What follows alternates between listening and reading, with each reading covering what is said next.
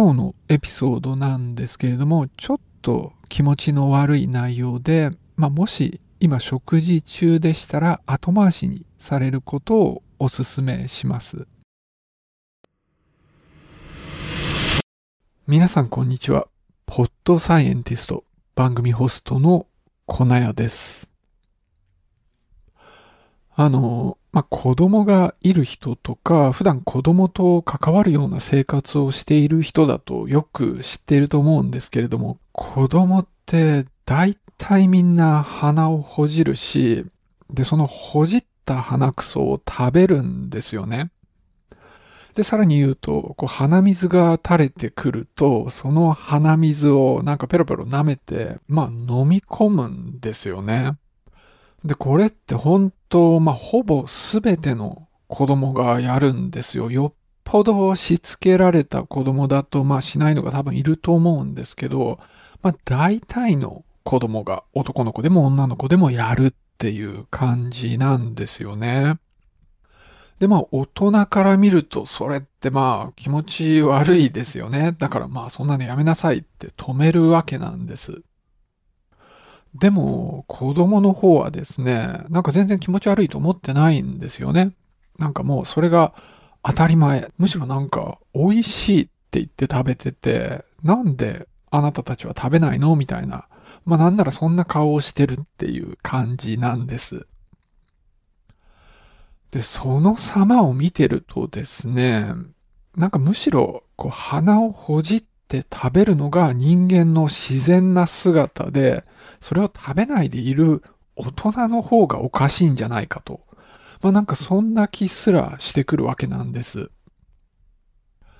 ただやっぱ、鼻をほじるっていうのは良くないこともあるんですよ。一つあるのは、鼻を傷つけてしまって、で、そこから感染してしまうとかが、結構あるみたいですね。で、さらに言うと、そうやって鼻に指を突っ込んでぐりぐりやってる間に、傷つけて鼻血が出るっていう。子供ってよく鼻血を出すんだけど、その結構な割合を、そういうふうに単純に、爪で傷つけてしまったからっていうのが、占めてるわけなんです。で、そんなふうにデメリットがあるんだけど、それでもほとんどの子供がやってんですよね。で、それを見てると、鼻をほじるのに意味があるんじゃないかっていうような気がしてくるわけなんです。で、他の生き物どうなんだろうと思って調べてみるとですね、猿の仲間、霊長類では結構鼻をほじるものがいるみたいなんですね。すでに鼻をほじるところが観察されている霊長類っていうのが十何種いて、研究されてないものもたくさんいるだろうから、ひょっとしたら、ほとんどの霊長類が鼻をほじるんではないかと、そういうふうに思えるわけなんです。で、食べるっていうところまでやってるかどうかっていうのに関しては、わからないものが多いんですけれども、とにかくこの鼻をほじるってことに関してはですね、猿のアイアイがどうもチャンピオンみたいなんです。で、このアイアイが鼻をほじるっていう話は割と最近ニュースになったので、それもう知ってるよっていう人もいるかもしれないです。なんだけど、このポッドキャストはですね、その説明のところにも書いてあるように、ただの豆知識の番組ではない、そういうつもりでやっていきたいので、ちょっとさらにそこから掘り下げていこうと思うんです。なので、もうすでに知ってるっていう人ももう少しお付き合いいただけると嬉しいです。でも知らない人も多いと思うので、このアイアイの話もちょっとしていこうと思うんですね。で、皆さんアイアイって見たことありますか？日本だとですね、可愛らしいアイアイっていう歌があるんで、すごく可愛い猿だと思ってる人も多いと思うんですけれども、いや、全然そんな感じじゃなくて、真っ黒いずんぐりしたネズミみたいな感じなんですよ。リスみたいな感じなんですよ。で、すごいギョロッとした目をしていて、どっちかっていうと不気味な感じなんですね。で、その手に特徴があって、指がまあ細長いんですが、特に一本、この中指だけ、なんかやたら長いんですね。で、この細長い指を使って、まあ、木の中とかにいる昆虫をこう掘り出してきて食べるみたいな感じで、まあ、その食べてる様子なんかを見てるとですね、ちょっとした悪魔みたいに見えるっていう、まあ、不気味な猿なんですよ。で、このアイアイがですね、鼻をほじってるところが最近観察されたんですよ。で、まあ、このビデオっていうのが公開されているんで、まあ、ちょっとそれ見てみると、まあ、なんかちょっと気持ち悪い感じなんです。で、このアイアイですね、このやたら長い中指をこう鼻に入れるんですけれども、それをもうなんか指の付け根まで入れるんですね。で、なんかもう鼻を通り越して、口を越えてこうなんか喉の奥まで指を差し入れてる。なんかそんなことしてるみたいなんですよ。もうそれだけでもなんかゾッとするんですけれども、さらにそこから引き抜いた指についてる粘液をきれいに舐め取るんだそうです。だからなんかそんな豪快な鼻ほじりというかもう喉までほじるっていうのをするだけじゃなくて、そのくっついてきた鼻水を舐めてるっていうことなんですね。というわけで、まあ、こういう鼻をほじってその鼻水を舐めるっていうのが人間だけじゃなくて他の生き物でもされているっていうわけなんですよ。だからこんなに普通にやられてるってことはなんか利点がありそうな気がするわけなんです。いや、そのまあ、鼻をほじるっていうのはわかるんですよね。まあ、その鼻の通りがいい方が空気が吸いやすいから、その空気の通り道を確保してるみたいのは、まあわかるんです。でも、なんで、その鼻水食べなきゃいけないんだろうっていう、まあ、そこがわかんないっていうとこなんですよね。で、ちょっとそれ調べてみたんですよ。まあ、いくつか説があるんですけれども、その一つの説がですね、なんか免疫に関係してるっていう、そういうものなんです。その空気を吸った時にですね、まあ、大気を漂っているウイルスとか細菌を吸い込んで、で、それがまあ、鼻の粘液なんかにくっついたりするわけなんですね。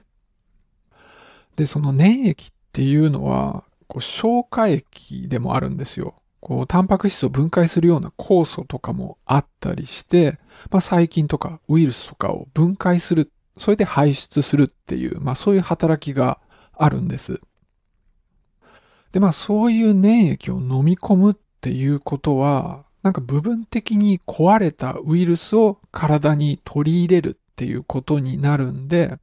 まあワクチンみたいな感じで、そういうウイルスとか細菌に対する免疫がつくんじゃないかっていう、まあそういう仮説があります。でもこの仮説はちょっといまいちでですね、その粘液っていうのは鼻水も唾液ももうつながってるんですよ。だからその鼻の粘液っていうのはもういつも飲み込んでるんで、なんかわざわざこう鼻をほじって、でそれをこう舐めて飲み込む、そんなことをする必要がないっていう、まあその辺でちょっとこの説はおかしいなっていうとこなんです。あとはですね、一個見つけた研究があるんですね。鼻くそを食べる人とそうでない人で比べてみると、鼻くそを食べる人の方が虫歯が少ないっていう、そういう結果の研究があるんです。いや、なんでまたそんなことを調べたんだろうっていうような研究なんだけど、でも少なくとも結果はそうで、だから、まあ、鼻くそを食べるっていうことに何らかのメリットはありそうっていうことなんですね。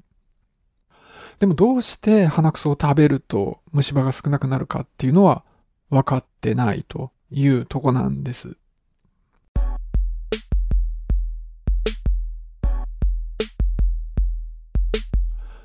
まあ、ちょっと話変わるんですけれども、なんか鼻くそを食べるとか鼻水を飲むっていうのはなんか気持ち悪いですよね。